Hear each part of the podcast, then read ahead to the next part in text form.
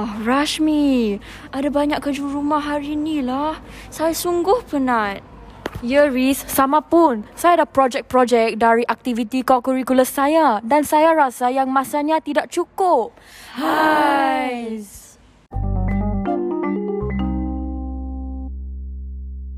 Apa khabar semua? Anda kembali bersama R dan R. Topik hari ini adalah tentang kehidupan remaja, terutama sekali tentang tekanan remaja menghadapi pada zaman ini. Ah, uh, eh. Kami sebagai remaja, kami pun pernah menghadapi pelbagai tekanan.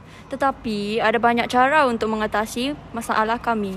Pada masa dahulu dan pada masa kini, tekanan remaja sungguh berbeza sebab kehidupan mereka. Hmm, ya kan? Dahulu, mereka tiada telefon. Tetapi, pada zaman ini, remaja ada telefon dan ia lebih senang untuk mereka mendapat pelbagai informasi. Hmm, saya setuju. Kadang-kadang, saya pun menggunakan telefon untuk membuat kajian. Baiklah, marilah kami berbincang tentang tekanan terhadap remaja pada zaman ini.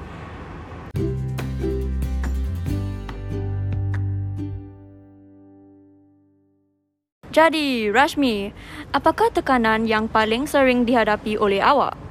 Wah, Riz, saya menghadapi banyak cabaran. Tetapi tekanan yang sering saya dihadapi adalah kerja rumah yang terlalu banyak.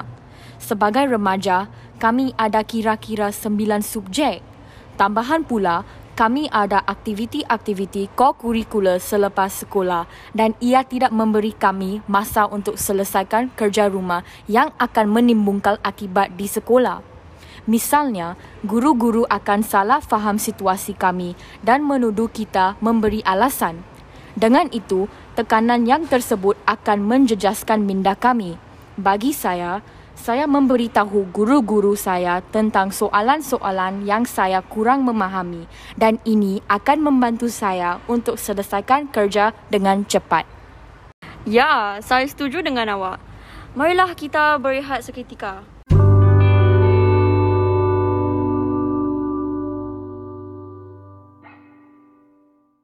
Dan kami kembali dengan podcast R dan R mari kita sambung dengan perbincangan. Jadi Riz, apakah tekanan yang awak hadapi? Tekanan utama yang saya menghadapi ialah keputusan saya. Hmm. Ibu bapa saya akan menjangkalkan markah tinggi terhadap semua subjek dan dengan itu saya berasa stres terhadap perbuatan mereka. Hmm. Lagipun, ia tidak membantu saya untuk meningkatkan keputusan saya. Saya mengatasi tekanan ini dengan menghampiri guru-guru subjek saya untuk perlindungan. Hmm. Justeru, ia akan membantu saya untuk mencapai keputusan tinggi untuk ibu bapa saya supaya mereka akan berpuas hati. Hmm, Riz, saya pun menghadapi tekanan yang sama. Dengan itu, kita ada masa untuk berbincang satu lagi tekanan terhadap kehidupan remaja.